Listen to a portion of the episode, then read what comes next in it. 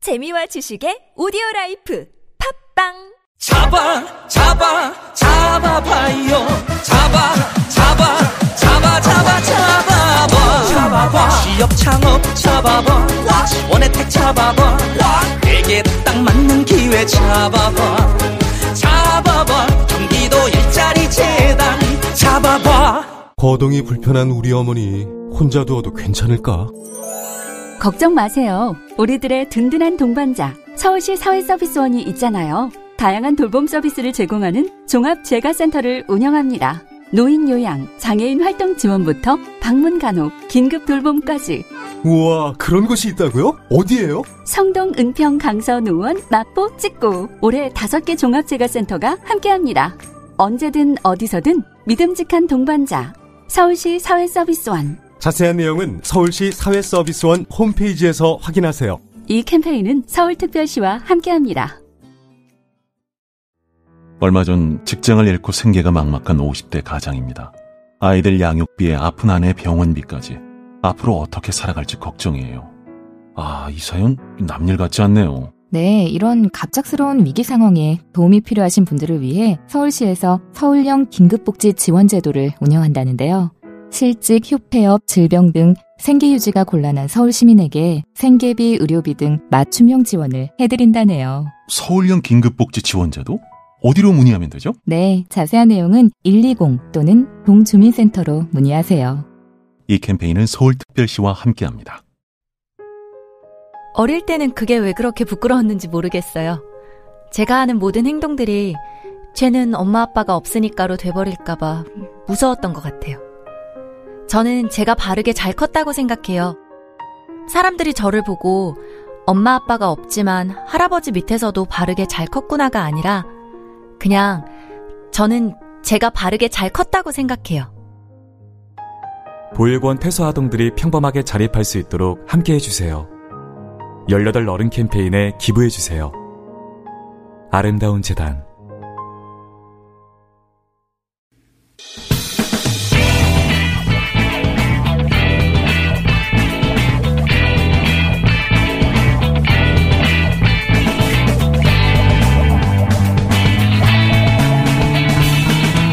김어준의 뉴스 공장.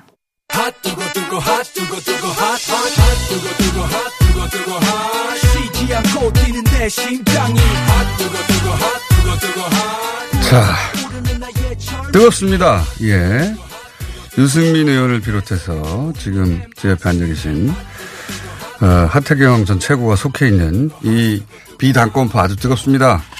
안녕하십니까? 예, 반갑습니다. 근데 이제 계획대로 안 되는 지점이 하나 지금 벌써 나왔어요. 예.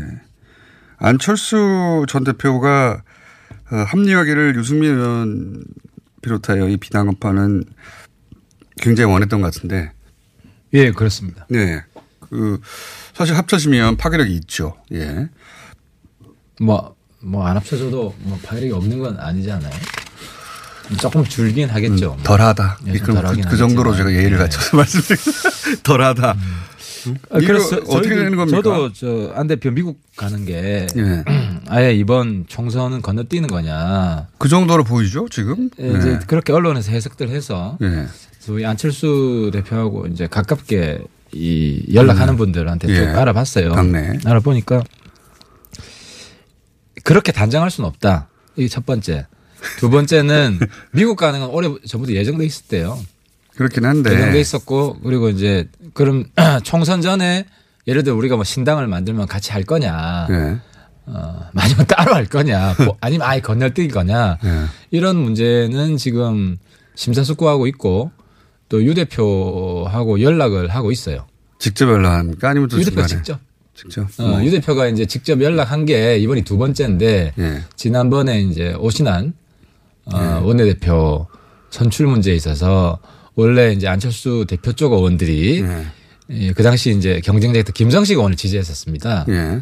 근데 막판에 다 바꿨거든요. 그것도 참 이해가 안 가는 거였어요. 왜냐하면 김성식 의원은 안철수 대표하고 이전이 하루 이틀이 아닌데 그렇게 바꿔 타가지고 김성식 의원은 개인적으로는 충격을 좀 받았을 것 같아요. 많이 받았을 겁니다. 개인적으로 근데 이제 버림받은 거죠. 거기서는 안철수 대표가 이제 우리랑 같이 하는 행동을 한 겁니다. 시그널로 받, 받겠죠 당연히. 아, 그때 아. 이제 유 대표가 중요한 타이밍이었기 때문에 네, 결정적으로 아, 같이 할 수도 있겠다는 생각을 가졌을 것 같아요. 그렇죠. 예. 유 대표가 직접 연락을 했고 예. 문자를 했고 어, 그러니까 우리 편을 들어준 거고요. 예.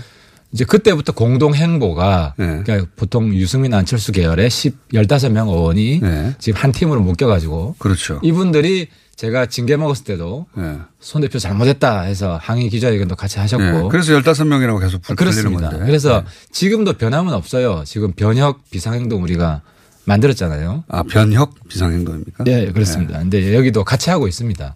같이 하고 있는데, 어, 어쨌든 이 개파, 어, 수장이라고 지금 다들 이해하는 안철수 대표가 이 시점에 또 중요한 시점이잖아요. 그러니까 사실은. 예. 한 가지 확실한 거는 네. 이 안철수 대표 쪽 의원들한테 우리랑 같이 하지 마. 이럴 리는 없다. 같이 해라는 말도 안 한 거 아닙니까? 아니, 그러니까 여기서 같이 하지 마는 없는데. 알아서 잘 판단해 뭐 이런 그러니까 거. 이제 같이 해라고 본인이 직접적으로 이야기를 할 거냐 아니면 뭐 국내의 의견을 존중하겠다 정도로 말 거냐 이 두 가지 선택에서 지금 뭐 안 대표 쪽 의원들도 그렇고 우리도 그렇고 적극적으로 같이 하자 이렇게 지금 의사 표시를 하고 있는 중입니다.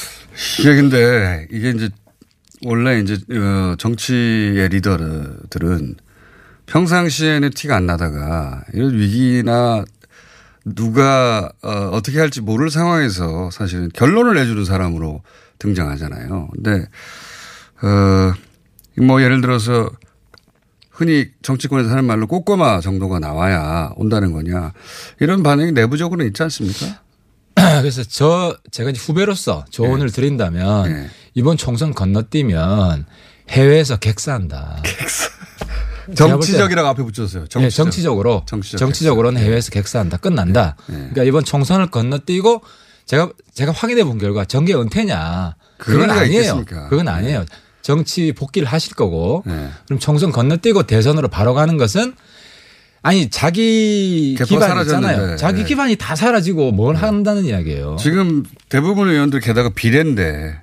그렇죠. 예, 지역구 비례가 지역구에서 물론 돌아오기도 하지만 그 확률이 낮은데. 그리고 이분들 지역구 선거를 뛸 텐데 당선을 위해서 본인이 뛰셔야 되고 네. 예. 그리고 본인도 출마를 해야 됩니다. 그런데 그래서 아무튼 이런 문제에 대해서 저는 안 대표가 정치적 감이 아예 없지는 않을 것이다. 물론 뭐 그 기대치는 알겠는데 지금까지 안철수 대표의 행보로는 어 뭐 이렇게 자리가 다 만들어지고 모양이 쓰고 본인이 와서 이렇게 짠 하고 등장하기 전까지는 그러니까 이런 어지러운 상황을 본인이 직접 정리하는 건 안 하실 것 같은데요. 아니 그런 그런 면보다도 제가 기억하는 면은 예를 들어 바른정당하고 합당할 때 네. 정말 전쟁을 했잖아요. 여부에서 박지원, 유승엽 등등하고 전쟁을 해가면서 돌파해서 했어요. 그리고 그 전에 국민의당 창당할 때도 본인이 결단한 거예요. 그런 정치적 기적을 이루어내었고 그래서 그런 본인의 돌파력도 있기 때문에 저는 뭐 한쪽 결론을 미리 정해놓고 보고 싶지는 않습니다. 그렇긴 한데 자 그럴 수도 있습니다. 근데 만약에 이뭐 시간이 별로 없잖아요 이제는 이제 10월 달이고 없죠. 국감 끝나면 이제 11월 들어가고 11월이면 이제 패스트트랙 뭐 기타 등등 어 본회의장에서 투표 대결 양상이 될 것이고 그럼 바로 내년이지 않습니까? 그렇죠. 예. 그걸 한참 싸우고 내년 되는 건데 원래 내부에서는 연말 연초가 데드라인이다. 그전엔 들어온다는 이야기가 많았어요. 그 음. 가까운 분들도. 예. 어, 그래서 이제 미국 가는 것도 이게 비지팅 펠로우가 이제 언제든 컴백할 수 있는 자리예요. 혼자 아니, 연구하는 자리거든요. 뭐 그게 아니더라도 언제든 돌아올 수 있죠. 다 그렇죠. 무슨 자리를 하더라도. 근데 근데 저희들은 이제 조국 사태도 있고 하기 때문에 좀 더 한 11월 중에는 오시지 않을까 기대감도 있었는데 본인이 만약에 안 온다면 어떻게 합니까? 유승민 대표. 그러니까 이제 전 대표 변혁과 그러니까 오고 안 오고도 중요하지만 네. 정치적 의사를 표시하느냐. 예. 네. 그러니까 그러니까 지지한다. 1번 와서 합류하는 게 제일 좋고 2번 오지 않더라도 명확하게 15명이 함께 움직이길 원하면 그걸로도 충분하다. 어, 그걸로도 괜찮죠. 우리, 저, 우리랑 적극적으로 함께 한다는 마음이 제일 중요하고. 그러면 그 두 번째도 아니고 세 번째 의사표시도 없다 그러면 어떡합니까? 그럼 이제 우리 내부에서 결단을 해야 되죠. 예, 결단을 해야 언제까지 됩니다. 기다립니까? 데드라인 같은 게 있나요? 11월 못 넘기죠. 11월? 예, 11월은 못 예, 넘기죠. 그럼 한 달밖에 안 남았는데. 예, 그렇습니다. 그러면 그 이제 세, 가- 두 가지, 크게 두 가지 시나리오죠. 직접이든 간접이든 어떤 의사표현이 확실할 때, 그 의사표현이 확실하지 않을 때, 의사표현이 확실하지 않을 경우든 의사표시가 확실하든 둘 다 일단 탈당까지 옵션에 있는 거죠. 지금은 탈당 말고는 없잖아요, 사실. 그러니까 유 대표가 어제인가 그젠가 뭐 우주까지 가겠다고 하셨잖아요. 그 표현이 탈당까지도 거- 들어가는 거 아닙니까? 그러니까 이제 안 대표 뭐 미국까지는 전 갈 거라고 봅니다. 아예? 그러니까 안 대표가 의사 표시를 좀 늦어지면 아, 유승민 전 대표가 미국에 가서 담판을 지으러 가실 것이다? 예, 뭐 그렇게 하셔야 된다고 봅니다. 아, 그런 것도 그래서- 옵션에 있는 거예요. 그래서 결론을 내야 된다고 봅니다. 어, 물론 10월이나 11월 초에는 가실 수도 있겠네요. 아예. 뭐 그건 뭐 제가 유 대표가 뭐 우주까지 가신다고 하니까 우주. 뭐 스탠포드 뭐 멀지도 않은데 미국은 우주보다 훨씬 가까우니까. 예, 그러니까 저는 가실 예. 거라고 봅니다. 어, 하긴 우주보다 더 가깝진 않네요. 대기권보다 뭐 거리가 멀 거예요 아마. RCBM 써면 대기권 먼저 갔다가 미국 근데 가니까. 어쨌든 아 그런 옵션 그런 겨, 각오까지 돼 있다. 아예. 예, 그렇죠. 그래서 단판을 쳐야죠. 근데 만약에 그 담판 결과가 유승민 대표가 원하는 대로 안 나오면 그럼 우리 15인끼리 15인끼리. 예, 이야기를 해서 거기서 결정을 할 겁니다. 근데 궁금한 게 이겁니다. 이제 뭐, 어, 탈당도 옵션에 있다는 얘기 그만하고 탈당할 거잖아요. 예. 할 건데, 왜냐하면 손학규 대표가 꼼짝도 안 할 거기 때문에 전혀. 그러니까 지금 그걸 절대 상수로 전 놓고 있지는 않습니다. 좋아요, 그러면. 왜냐하면 문병호 최고가 지금 손 대표랑 같이 안 하겠다고 선언했거든요. 어, 그렇다고 15명과 같이 하겠다는 것도 아니지 않습니까? 문병호 최고 지금 입장은 뭐 안철수, 유승민 같이 움직이면 같이 하겠다고 했어요. 아, 같이 움직이면. 예, 예. 자, 한 명은 15 플러스 1이 될 수도 있다. 네, 그렇습니다. 15 플러스 1이 될 수도 있는데, 좀 더 늘어날 거라고 봅니다. 그럼 어쨌든 탈당하면 이런 연대체로 남는 겁니까? 창당하는 겁니까? 탈당을 하면 예, 하게 된다면. 안 하는 게 제일 좋지만, 저는 창당을 선호합니다. 제 개인 의견은 창당. 개인은 의견은 그런데 짤짤하다. 어쨌든 어 15인이 같이 움직여야 되기 때문에 네. 이건 공동의 결의에 기초해서 근데 15인 중에는 비례도 있잖아요. 탈당을 못하는. 그게 변수입니다. 그래서 그건 그래서 다 아는 그분들 변수입니다. 예. 그분들하고 어, 좀 깊이 있는 에, 논의 시간이 필요합니다. 의원직을 버리고도 탈당하실 정도의 결의가 돼 있는 겁니까? 뭐 그건 제가 말씀드릴 건 아닌 것 같고 다 어쨌든 창당이 더 낫다. 저는 개인적으로 그렇게 생각합니다. 연대체보다. 예, 그렇습니다. 유승민 대표는 거기에 대해서는 아직 입장을 분명히 밝힌 건 없고요. 어제 보니까 뭐 큰일 내겠다고 하시더라고요. 아 그럼 창당 정도 되는 거예요? 큰일이 뭐 탈당해서 그냥 모여 있기만 하면 큰일은 아니잖아요. 그렇죠. 그 큰일은 아니죠. 그래서 저는 네. 창당을 배제하는 건 아니라고 봅니다. 그것도 옵션 중에 하나입니다. 그러면 창당을 하고 나서는 자유한국당과 합당은 유승민 대표 성격상 안 할 것 같은데 선거 연대 정도는 가능한 거죠.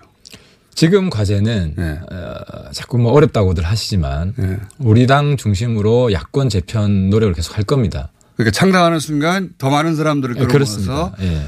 지금 뭐 의원이 열- 한국당 내에 우리랑 뜻이 맞는 사람들하고도 적극적으로 만날 거고요. 아 있어요? 탈당해가지고 여기 합쳐 아무튼 이야기를 해볼 겁니다. 계속.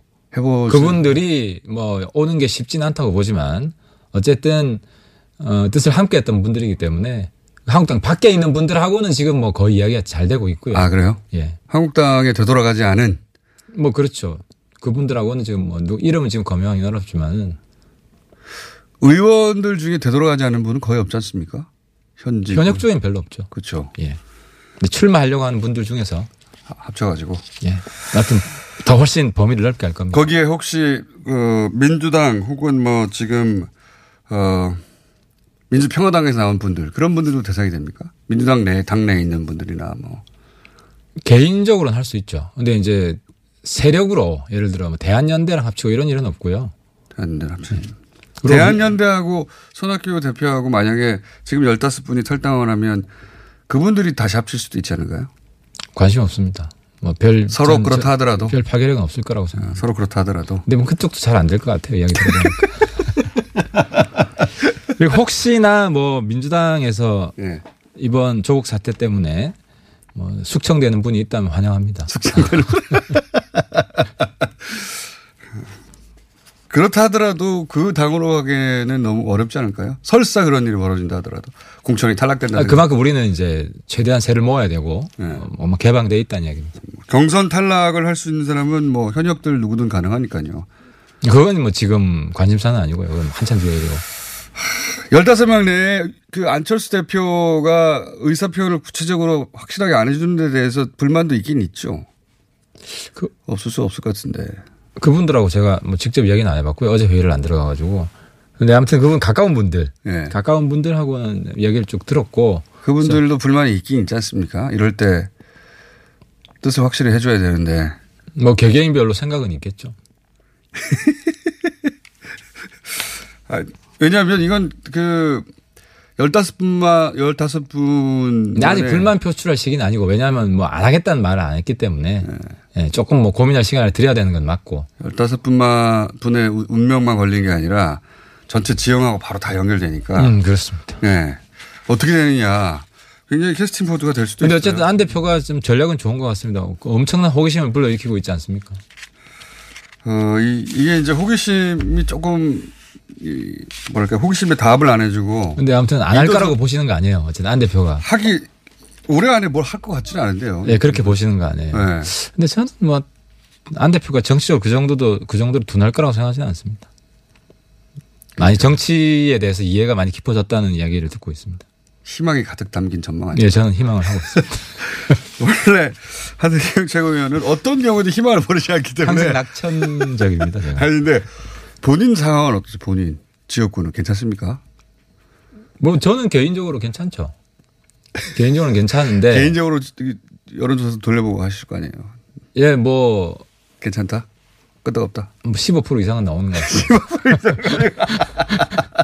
아 그렇군요. 15%가 왜 중요하느냐? 예. 예, 선거 자금 보전 선거 받을 수 자금에 있는 보전받아야 다음 기회가 있는 것이고 만약에 보전 못 받으면 이제 어, 낙선 후 채무자로 열심히 뭐 당선은 보장할 수 없지만 어쨌든 뭐 아 거기까지는 다 가능하다. 거기까지는 뭐 충분히 가능한 것 같습니다. 아니면 저희가 이제 다음 게스트 조종 때 알고 있어야 되니까 아 이분은 안 되는 거구나라고 자 어, 여쭤봤고요.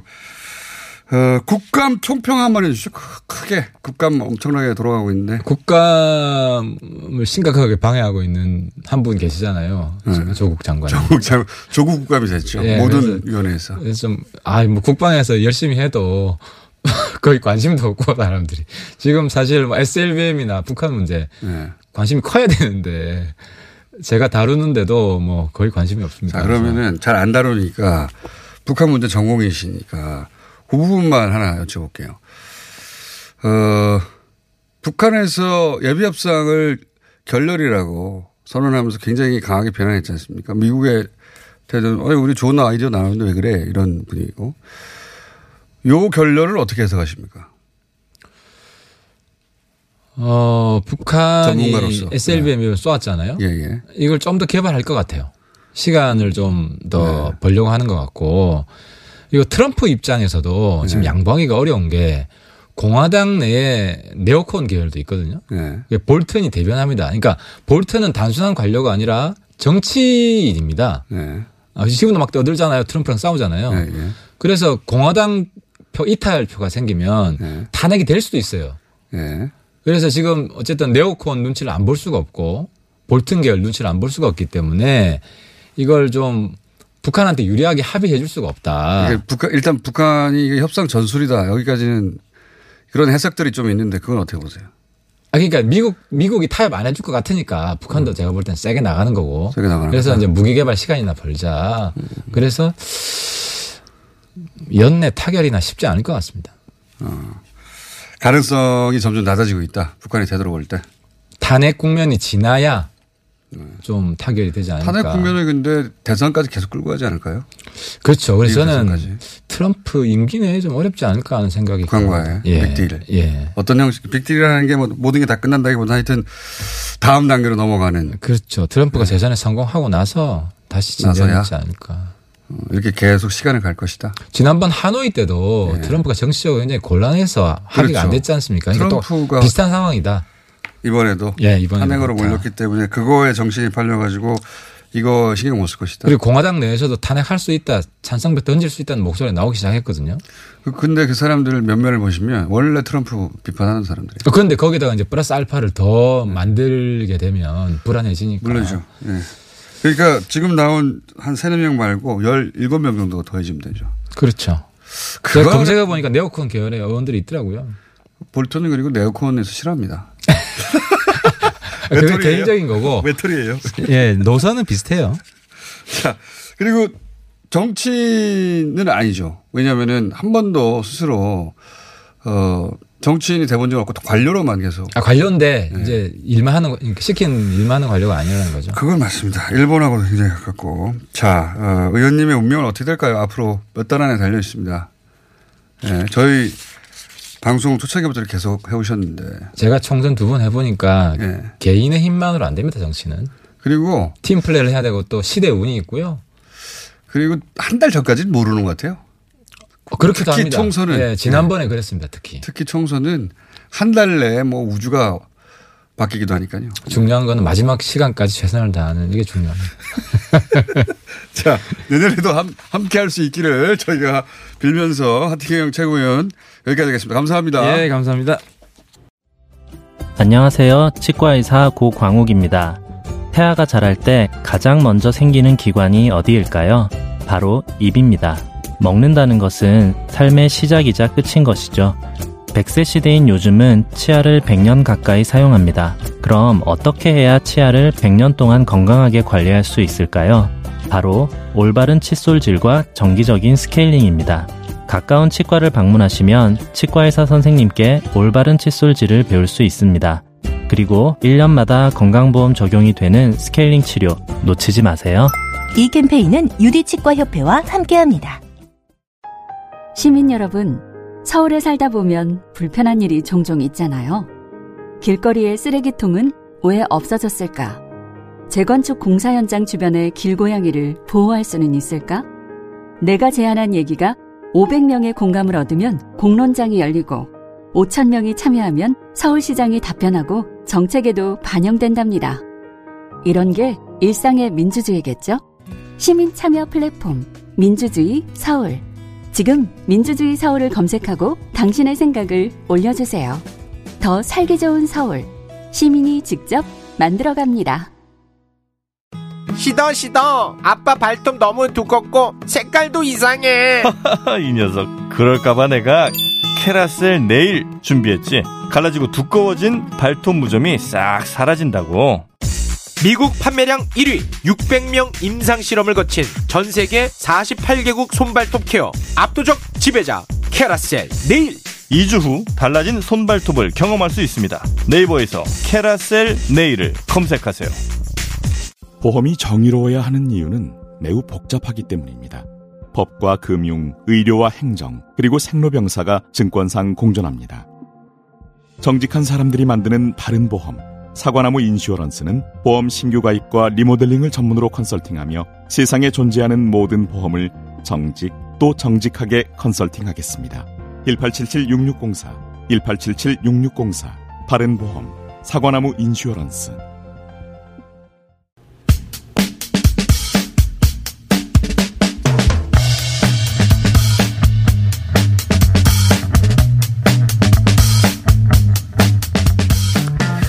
아시다시피 국감 시즌입니다. 네.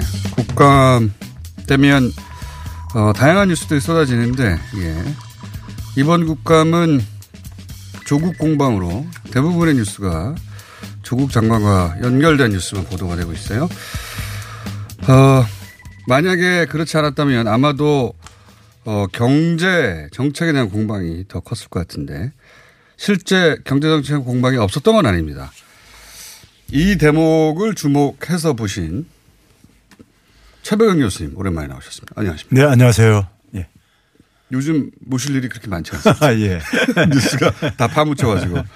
근데 국감을 쭉 보셨을 거 아닙니까? 기재위 예. 국감 예. 같은 거 특히. 기재위 국감 보시면서 우선 최저임금이라는 단어는 사라진 것 같아요. 뉴스에서. 그렇죠. 어. 네. 또 최저임금 해가지고. 예. 최저임금 때문에 뭐 사실 작년 기준으로 얘기한다면 올해 경제 완전 망했어야 되는데. 그렇죠. 근데 최저임금 때문에 나라 다 망했다고 계속 보도했는데 지금 예. 이제 최저임금 얘기는 더 이상 없습니다. 지금 뭐 고용률이라든 고용률은 역대 99년 통계 집계 이래 최고고요. 네. 예. 실업률은 99년 통계 집계 이래 최저고 예. 뭐 이러다 보니까는 뭐 뻘쭘해진 측면이 있지 않나 생각이 들어요. 그럼에도 불구하고 큰 틀에서 이제 문재인 정부 경제정책이 소득주도 성장 아니겠습니까? 예.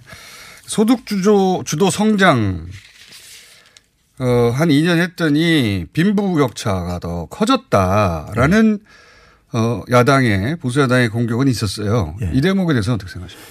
저는 그 정치인들이 국회에서 얘기를 하게 되면 아마 이 저기 면책 특권이 있어서 그런지 얘기들을 좀 이제 사실 확인 없이 주장이 너무 난무하는 것 같아요. 소위 말해서 저는 좀 이제 지능적인 가짜 뉴스를 생산하는 곳이 국회가 아닌가 생각이 아, 드는데 그래요? 예. 그럼 그 구체적인 이유가 사례를 예. 뭐냐면은 일단 우리가 아, 어그 소득 분배가 악화됐다고 하거나 저소득층이 악화됐다고 한다면은 구체적인 근거로 삼을 수 있는 지표가 예. 를 들어서 이제 그러니까 뭐 하위 20%하고 상위 20%의 그러니까 소득 격차라든가 예, 그렇죠. 이런 걸 갈 때 우리가 어, 하위 20%이 가구가요. 연령적으로 보게 되면 평균 가구제 연령층이 64세예요.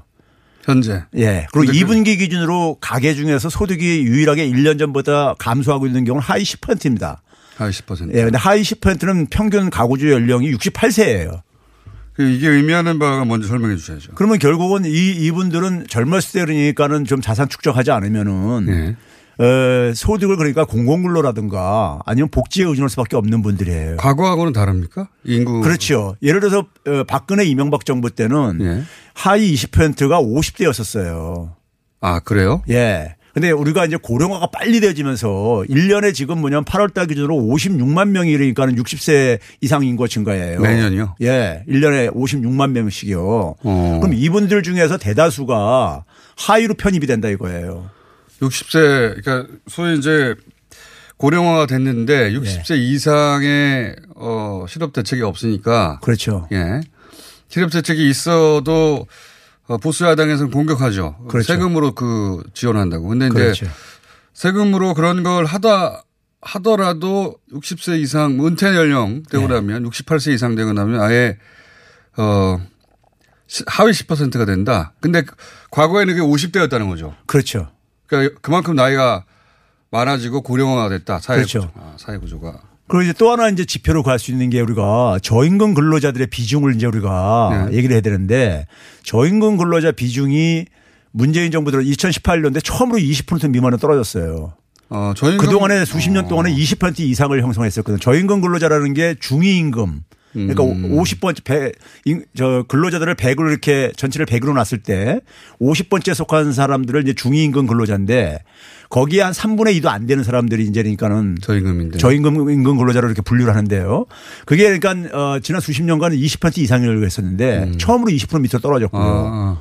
그리고 이제 에, 상하이 이제 그러니까는 어, 임금 근로자들 간의 격차 20% 상위 20%와 하위 20% 임금 근로자의 격차도 항상 5배 이상이었었는데 예. 5배 밑으로 떨어졌어요. 2000 지난해 아. 처음으로요. 자, 그러면 정리하면 빈부 그러니까 소득이 낮은 계층 예. 그러니까 임금을 받는 사람들 중에 임금을 받는 사람들 중에 저임금의 비율은 떨어졌다. 그렇죠. 예, 그럼 좋은 거죠, 이거는. 그렇죠. 예. 빈부 격차가 줄었다는 얘기고. 그렇죠. 어, 그런데 나이가 급속도로 사실은 그 많은 층이 늘어나면서 고령화가 되면서 네. 고령화된 사회의 인구 구조 때문에 이 하위 10%가 어, 계속 소득이 떨어지고 있는 것이다. 네. 그렇죠. 러면 여기서는 이게 소득 주도 성장의 문제가 아니라 인구 대책이 나와야 되는 거겠네요. 그렇죠. 인구 그리고- 대책 혹은 고령들을 대상으로 한 실업 대책. 그렇죠. 복지 대책 같은 게 이제 필요한 거죠. 복지 대책. 네. 68세 평균 가구주 68세가 사실은 그러니까는 근로 활동하기가 굉장히 그러니까는 가능성이 낮을 수밖에 없단 말이에요. 68세 뭐 70대입니다. 예, 그러니까요. 예. 그러면은 그분들 같은 경우는 결국은 뭐냐면은 개인적인 소득이 없는 이상에는 복지 지원이 그렇죠. 불가피한 사람들이죠. 그러면 이제 그런 인구 구조의 변화를 고려를 해가지고 이걸 얘기를 해야 되는 거고 이건 어느 정권이 들어서도 예, 마찬가지라 이거죠. 음. 소득 주도 성장하고는 예. 상관이 관계가 없는 없죠. 예. 상관이 없는 게 없고 인구 고령화에 대한 대책이 뭐가 있느냐 네. 이걸 네. 얘기해야 되는데 이걸 소득 주도 성장을 음. 끌어오는 것이다. 예. 이렇게 설명을 안 해주니까 저희가 알 수 없죠. 예. 자 그래서 모신 겁니다. 예. 어, 또뭐그 정교한 혹은 뭐 어, 영리한 가짜 뉴스라는 게 또 뭐가 있습니까? 예를 들면요. 그 지금 이제 나온 연장선에서 보게 되면은 지금 이제 그 야당에서 주로 얘기하는 것이 일자리 만들어줘도 다 60세 이상 일자리다, 예, 다, 다. 네. 한 뭐 한 80, 한 어, 60, 70%가 60세 이상 일자리다. 네. 그리고 이거는 단기 알바 일자리고 혈세 쏟아부어서 만든 거다. 계속 네. 그렇게 뭐 이런 주장하고 프레임들이죠. 있어요. 야당은 계속 어, 노년층에게 세금으로 예. 무의미한 단기 알바만 시키면서 세금을 축내고 있다 이런 거죠. 근데 8월달 우리가 고용 지표를 보게 되면요. 고용 지표를 보게 되면은 한 40% 가까운 게 상용직 일자리예요. 대개 이 단기 공공 일자리들은 대개 보게 되면 그러니까 60대 9개월. 이상이? 예, 60대 60대, 이상이 이상의? 예. 어. 한 40% 가까운 게 상용직 일자리가 만들어졌고요. 어. 그리고 정작 정부가 만드는 공공근로 일자리는 전체 그 증가한 일자리 중에서 네. 60대 이상 한 22%뿐이 안 돼요. 어, 22%를 80 86%라고 지금 호도하고 있다. 그렇죠. 예. 어, 이거는 근데 통계만 보면 다 나오는 건데 통- 통계를 자세히 안 들여다봐서 그런 거죠. 그리고 이제 사람들이 가지고 있는 이미지 60대 이상 일자리들은 대개 이제 그런 일자리일 것이다. 이제 이런 이미지를 많이 갖고 있잖아요. 예. 어, 단기 알바에 뭐 예. 무의미한 일자리. 그게 이제 그러니까 과거 박근혜 정부 때는 그런 일자리가 더 많았었어 사실은요. 음. 근데 그런 이미지 사람들이 많이 고착화돼 있죠. 근데 이제 실제로 뚜껑을 열어보니까는 예. 시장에서 열심히 그러니까 60세 이상들도 일자리를 갖고 있고 기업들도 고용을 하고 있더라 이거예요. 60세가 이제 노인은 아니에요 사실. 그러니까요. 예. 예. 60 정치인들 60세들 보십시오. 다 팔팔하게. 거기다가 팔팔하죠. 예. 또 하나 이제 얘기하면은 그이 나경원 원내대표가 네. 이제 국회에서 이런 얘기를 했어요. 뭐 정부가 소득주도 성장을 계속 고집했지만 나타난 효과를 보면 하위 계층이 더 어려워지고 네. 이거 뭐 지적한 거고요. 자영업자들이 직격탄을 맞고 중산층 60%가 무너진 것이 수치로 보인다 그랬어요. 중상층 60%가 무너졌다. 이건 이게 천만 어떻게 얘기인데. 이게 이게 어떻게 느껴져요? 중산층이 60%가 무너졌다 이렇게 얘기한다는 건 중산층 60%가 무너진 어떤 통계에 근거한 거죠 이게? 그러니까 이게 이- 이게 제가 볼 때는 이 저는 이분의 이 어법을 사실 사실 이해하는데 상당히 힘들고 그러는데 중산층 60%가 무너졌다는 것이 중산층이 한 60%를 형성하고 있는데 그게 무너졌다는 것인지 중산층이 60%인데 50% 됐다는 건지. 예, 아니면은 중산층의 비중이 한 60%가 줄어들었다는 얘기인지 잘 모르겠네요. 예. 그러니까 이 표현이 그러니까 굉장히 좀 애매모호한데요. 둘 다를 따져보죠 그러면. 둘 다를 따져봤을 때 중산층이 60%가 무너진 것은요 이미 2000년대 초부터 계속 무너져 왔던 거예요. 아 중상층이 60%가 60%를 안 그러니까 되는 한- 것은 예. 이미 2000년대 아, 20년 전부터 그랬다. 그렇죠. 외환위기 예. 이후부터 이렇게 계속 이렇게 이게 낮아졌던 거고요. 예, 그럼 그건 그러니까 됐고요. 예. 그런 점에서 그건 아닌 거고. 그다음에 이제 중산층 이제 60%가 이제 무너졌다는 것을 얘기할 때 제가 이제 굳이 이걸 이제 연관시켜 본 것이 실제로 우리가 통계적으로 60%를 가할 때는 통계적으로 중산층을 얘기할 때는요. 중위 소득에서 예. 에, 중위소득의 50%에서 150% 범위에 있는 의 계층들을 중산층이라고 우리가 되게 이렇게 정의를 해요. 100만 원이 OECD에서. 중간이라고 하면 150과 50만 원그 그렇죠. 사이에 있는 예, 사람들. 그 사이에 있는 사람들이요. 예. 근데 이제 에, 그거하고 이제 사람들이 느끼는 체감적으로 느끼는 내가 중산층이냐 아니냐. 예. 그러니까 그 그래서 다르죠. 체감 체감 중산층은 이제 이 인터뷰를 해서 이제 물어보는 거예요. 그렇죠. 네. 당신은 중산층이라고 생각하느냐 이렇게 물어보는 거예요. 자기가 자기를 어떻게 생각하느냐. 예, 네. 그렇죠. 네. 이 체감 중산층으로 이제 보게 되면은 체감 중산층으로 보게 되면 그러니까 혹시 60%가 물었다는 얘기가 가느냐를 찾아봤더니만은 예. 그거하고도 관계가 없는 수치인 거예요. 그러니까요. 그러니까 혹시 이 수치가 어디 나오는지 계속 찾아보시는 거네요. 그렇죠. 네. 다 뒤져봤어요. 네. 다 뒤져봤는데 60%가 무너졌다는 얘기가 도대체가 저는 이 근거가 도대체가 뭔지가 아, 근거를 몰라서 반박을 못 하시겠다. 예. 아 그래가지고 이 체감 중산층이 체감 중산층이 박근혜 정부에서 네. 굉장히 많이 체감 중산층은 더 하락이 컸어요. 어, 스스로 중산층이라고 느낀 사람들이 줄어들었다. 줄어든 폭이 예. 속도가 그러니까 박근혜 정부에서 컸어요. 컸는데? 근데 문재인 정부보다 훨씬 더 컸단 말이에요. 아, 그때는 그런데 이게 그러니까 이게 이게 한 50%대 초에서 이제 그러니까 지금 50% 정도가 이렇게 되고 있단 말이에요. 지금 현재요. 아, 본인이 중산층이라고 느낀 사람들이 여론조사를 네. 해보면 절반 정도 된다 국민의. 그렇죠. 예. 근데 이제 이거를 이제 그러니까 60%가 무너졌다 하는 게 도대체 정체불명의 얘기를 이제 예. 알겠습니다. 하고 그거는 있다는 저희가 나경원 의원과 인터뷰하게 될 때 한번 꼭 물어보기로 하고요. 예. 자 그리고 자영업자들이 직격탄을 맞았다. 이 대목도 있지 않습니까? 자, 자영업자들 같은 경우는 자영업자들이 어려운 건 어제 오늘 얘기가 아니죠. 사실은요. 어제 오늘 얘기가 아니고 이거는 이제 출판계가 어, 단군 일에 가장 불황이라는 얘기를 제가 20년째 예. 듣고 있는데 그런 거하고 비슷한 면, 면이 있습니다. 예. 그러니까 자영업자들이 사실 이미 그러니까는 에, 이 박근혜 정부에서도 감소해 네. 왔었어요. 예. 예. 근데 에, 문재인 정부에서 도 그러니까 자영업자 숫자가 이제 줄어드는 것, 줄어드는 추세는 계속 지속되고 있고요. 예. 그러면 이제 자영업자가 줄어드는 걸 가지고 얘기를 에, 하고 있는 것인지 아니면 자영업자를 우리가 얘기할 때 자영업자가 너무 과잉돼 있다는 얘기를 많이 하거든요. 자영업자 너무 많다. 예. 우리 사회에서. 그러니까 이 네. 자영업자가 너무 많기 때문에 그래서 자영업자가 직격탄을 맞고 있다 할 때 자영업자의 폐업률만 보게 되면은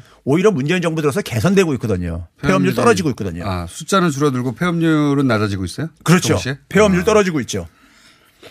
폐업률 떨어지고 있기 때문에 이것도 자영업자가 직격탄을 맞고 있다는 것도 도대체가 근거가 도대체 저희가 나경원 원내대표와 교수님의 토론회를 한번 만들어 볼까요? 예, 그건 저 얼마든지 환영합니다. 근데 이제 근데 이렇게 이제 나경원 원내대표 좀 불리하죠. 문제는 경제학자가 이렇게 아니니까. 네. 이제 국회의원들이 말을 하면은 언론들이 그대로 그냥 보도를 해요. 확인도 안 하고 그냥. 언론들은 빨리 기사를 내서 예. 포털에 빨리 걸려야 되잖아요.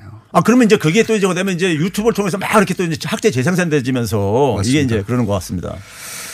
자, 그다음에 어, 디플레이션 하나 좀 얘기해 주세요. 디플레이션이요? 1분밖에 안 남는데 1분 내에 정리 가능하시겠어요? 예. 디플레이션. 예. 디플레이션 얘기도 나오긴 합니다. 예. 예. 디플레이션을 이거를 그러니까 우리가 이제 지난 1년 전에 비해 예. 가지고 0.43%가 떨어졌다 해 가지고 마이너스가 이제 물가 상승률이 마이너스다. 그렇죠. 거기서 근거를 해서. 예. 근데 디플레이션이라고 사용하시는 전문가들은 이게 절대로 이제 엉터리들이고 예를 들면 디플레이션이라는 것은요 지속적으로 물가 하락률이 마이너스가 계속 지속되는 건데 예. 지속이 되려면은 구조적인 요인이 있다는 얘기예요. 예. 구조적인 요인은 대개 뭐냐면 자산 가격이 폭락을 했을 때 음. 폭락을 해가지고 소득 중에서 일본의 장기 불황처럼. 그렇죠. 예. 소득 중에 일부를 빚감대 써야 되고 그러다 보니까 소비를 이축할 수밖에 없는 이런 이게 상황인 반복되고 거예요. 계속되는 거죠. 그렇죠. 예. 그런데 그래서 이제 그런 점에서 디플레이션 개념을 제가 볼 땐 제대로 모르시는 분들 막 쓰고 있다고 보고 그다음에 이제 이번에 이 물가 상승률의 내용을 보게 되면요. 네. 되게 이제 수요층 요인이 디플레이션의 요인인데 공급층 요인이고 지난 1년 전에 비해서 0.43%인데 지난 1년 전에 그러니까 1.94%였었어요. 9월 달 물가 상승률이요. 네. 근데 올해 0.43%로 마이너스가 됐단 말이에요. 예. 요걸 비교해 보니까는 농축수산물이 그러니까는 0.6에서 플러스 0.6에서 마이너스 0.7로 바뀌었고 유가가 0.5에서 0.3으로 바뀌었고 마이너스 0.3으로 바뀌었고 네. 했는데 농산물 같은 경우는 작황이 좋아서 그런 거예요. 아, 작황이 좋아서. 특히 이제 신선식품 밥- 밥상에 올라가는 것들이 한 17% 이상으로 폭락을 했어요. 음. 그게 좋은 거잖아요. 공급이 늘어나서. 그리고 석유 유가가 작년에는 한 75불대 이렇게 있었어요. 네. 근데 올해는 지금 50불대로 이렇게 떨어져 있단 말이에요. 네. 이것도 좋은 거잖아요. 공급층 요인이라 이거죠. 소비자한테는 좋은 거죠. 네. 그렇죠. 그러니까 이런 물가 떨어지는 것은 이건 지속될 수가 없는 거고. 그건 디플레이션하고 벌써 부조적인 게 아니다. 그렇죠. 그리고 네. 이거는 그러니까 소비자한테 오히려 도움이 되는 물가 하락인 거죠. 네. 가게들한테. 뭐가 문제냐? 예. 화나셨어요? 자, 아, 디플레이션 그런 거군요. 구조적인 게 아니고 예. 일시적인 공급 요인에 의한 하락인데 이걸 구조적인 장기적인 것으로 보고 있다. 그래서 그, 그런 요인을 작년하고 똑같은 수치로 환원시키게 되면요. 네. 올해도 그러니까 한 1.6%가 올라간 걸로 돼요. 알겠습니다. 네. 오랜만에 모셔가지고 할 말이 많은데 예. 시간 여기밖에 못 드리겠습니다. 최백은 교수님이었습니다. 감사합니다. 네, 감사합니다.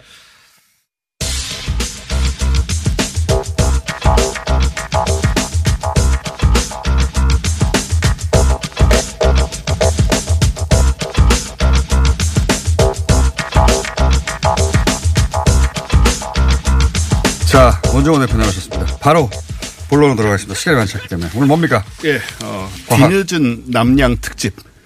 남양 특집? 예. 예, 날씨 추워졌는데 이게 뭐 다른 이슈들로 인해서 제가 한 달 가까이 아 이미 오래 전에 예, 이미 이 오래 전에 준비한 게 아까워서 그냥 쓰기로 했어요. 오래 전에 준비했는데 그때 중간 중간에 저희가 모시질 못했죠. 네, 예. 빠졌었죠. 조국 조국 공방에 한 핫해가지고 뭡니까? 어, 딥 페이크란 말 들어보셨어요? 딥러닝은 제가 들어봤어요. 그렇죠. 딥러닝. 네. AI가 딥러닝. 예. 이거는 이제 딥러닝하고 페이크 즉 가짜라는 말의 합성어인데 아 가짜의 정도가 예. 그 진짜와 구분이 안 갈 정도에 도달했다 뭐 그런 겁니까? 아니에요. 그건 아니야. 그럼요. 네. 열성적으로 말씀해 주셨는데 이 인공지능 기술을 활용해서 인공지능 그러니까 딥러닝을 활용해서 네. 기존에 살던 이제 있는 인물의 얼굴이나 특정한 부위를 합성해서 만들어내는 가상으로 어떤 의미죠? 이게 뭘 보셨냐면은 많은 분들이 그 유튜브에서 그 오바마 얼굴 합성해 가지고 네. 그 오바마가 말을 하는데 전혀 엉뚱한 얘기를 하는 거예요. 오바마가 할 법하지 않은. 어, 근데 그 얼굴이 거의 구별이 안 될 정도로 합성을 해낸 거죠. 아, 그 내가 제가 말하는 거 거의 유사한 면이 있지 않습니까? 가짜인데 진짜 구분이 안 네, 되는 얼굴이란 게 중요하기 때문에 야, 저 이거는 억지입니다. 얼굴에 네. 얼굴 그러니까 아, 얼굴만 바꾸는 이제 얼굴을 바꾸는 건데 그, 그 사람의 어, 소스 영상을 가지고 그렇죠. 인공지능이 직접 개입을 해가지고 네네. 어, 사실은 합성을 해내는 사람이 합성을 하면 한계가 있는데 인공지능이 그 입 모양을 분석해 가지고 거의 그 말을 진짜 하는 것처럼 그렇죠. 예, 입, 야. 입이랑 맞추고 이런 게 중요한데. 그러면 이거는 가짜를 구분하기 어려울 것 같은데. 네. 그게 문제인데요. 지금 수준이 어느 정도까지 와 있냐면요. 어, 유튜브에 보시면 컨트롤 시프트 페이스라는 계정이 있습니다. 네. 요건 이제 요걸 하는 사람들이 아마 저 개인들이 모인 단체가 아닌가 싶은데 네. 이거를 계속 올리고 있는데 영상을 최근에 제가 본 거는 지금은 재미있으라고 하는 거겠죠. 지금 이제 시- 재밌으라고 하고 이제 기술이 우리가 이런 걸 갖고 있다는 걸 이제 네. 과시하려고 하는 건데요.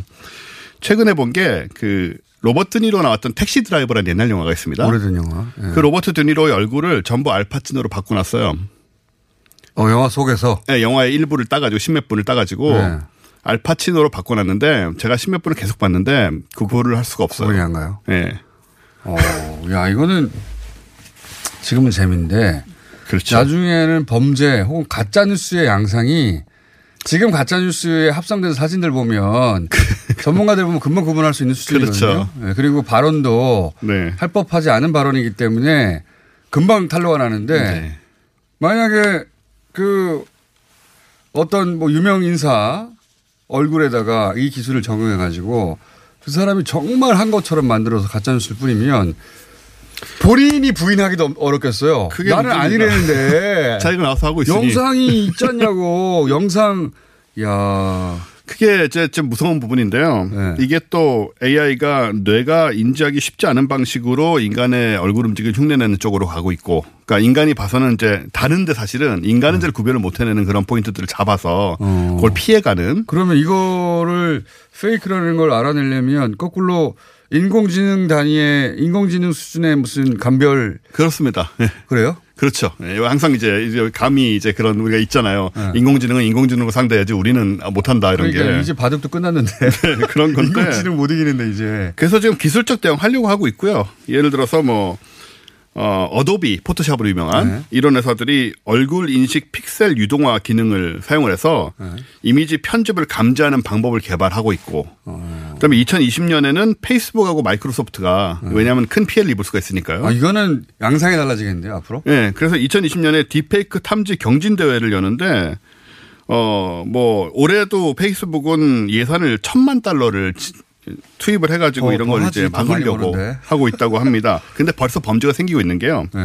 지난 3월에 이건 목소리지만 딥페이크 음성 조작으로 상사 직장 상사의 목소리를 만들어내서 거액을 송금하라는 전화를 받은 영국입니다. 어, 에너지 기업 대표가 속아서 3억 원을 사기를 당했는데 이건 이제 완전히 새로운 하이테크 어, 보이스피싱인 셈이죠. 보이스피싱은 목소리가 똑같으니까 들으면 어, 알잖아요 우리가 어떻게 문자로 하잖아요. 그래서 보통 요즘은 아는 사람인 척한테는 그러니까요. 목소리로 오는 거 저도 몇 번 받아봤는데 아 이건 중국인데 느낌이 확 와요. 그렇죠. 느낌이 톤이 이미. 오는데 근데 만약에 자기가 잘 아는 사람의 목소리 그러니까요. 이로 들리면 네.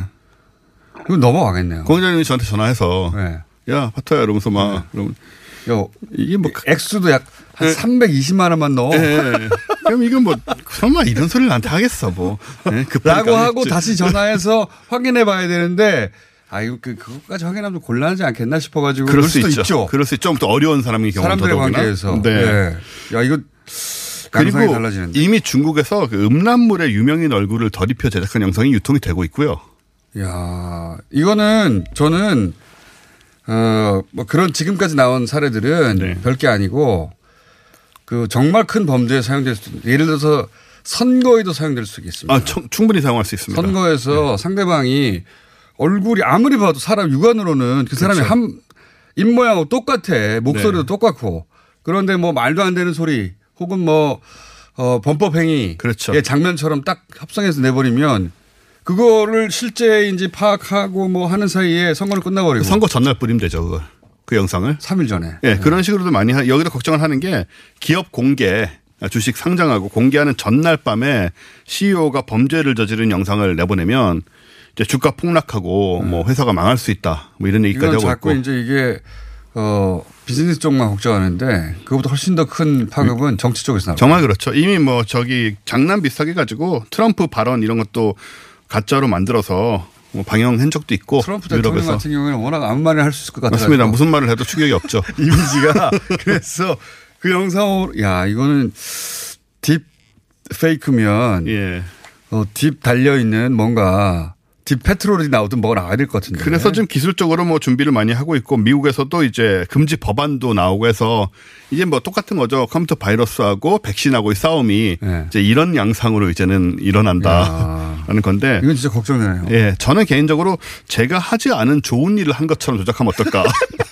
선행을 길에서 선행하는 영상을 이걸 할 가끔씩. 사람들 이거를 할 사람들은 그런 마인드를 가지고 있는 사람들이 아니에요.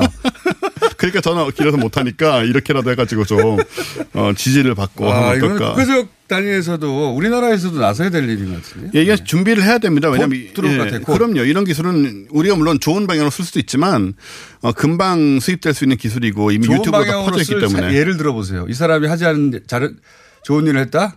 그러니까 죽은 배우나 가수들을 이제 음. 출연시킨다거나 영화에 뭐 이소룡을 도로 살려서 출연시킨다는 말 많았잖아요. 그거는 다 알잖아요. 사람들이 가짜라는 걸. 그렇긴 하죠. 죽었기 때문에. 아니 제가 길에서 성인하는 예, 저 선행하는 모습을 야. 들어가지고 이거 국가적 대비해야 됩니다. 예, 이해해 원정우 주셔야 됩니다. 대표였습니다. 감사합니다. 저는 내일 뵙겠습니다. 안녕.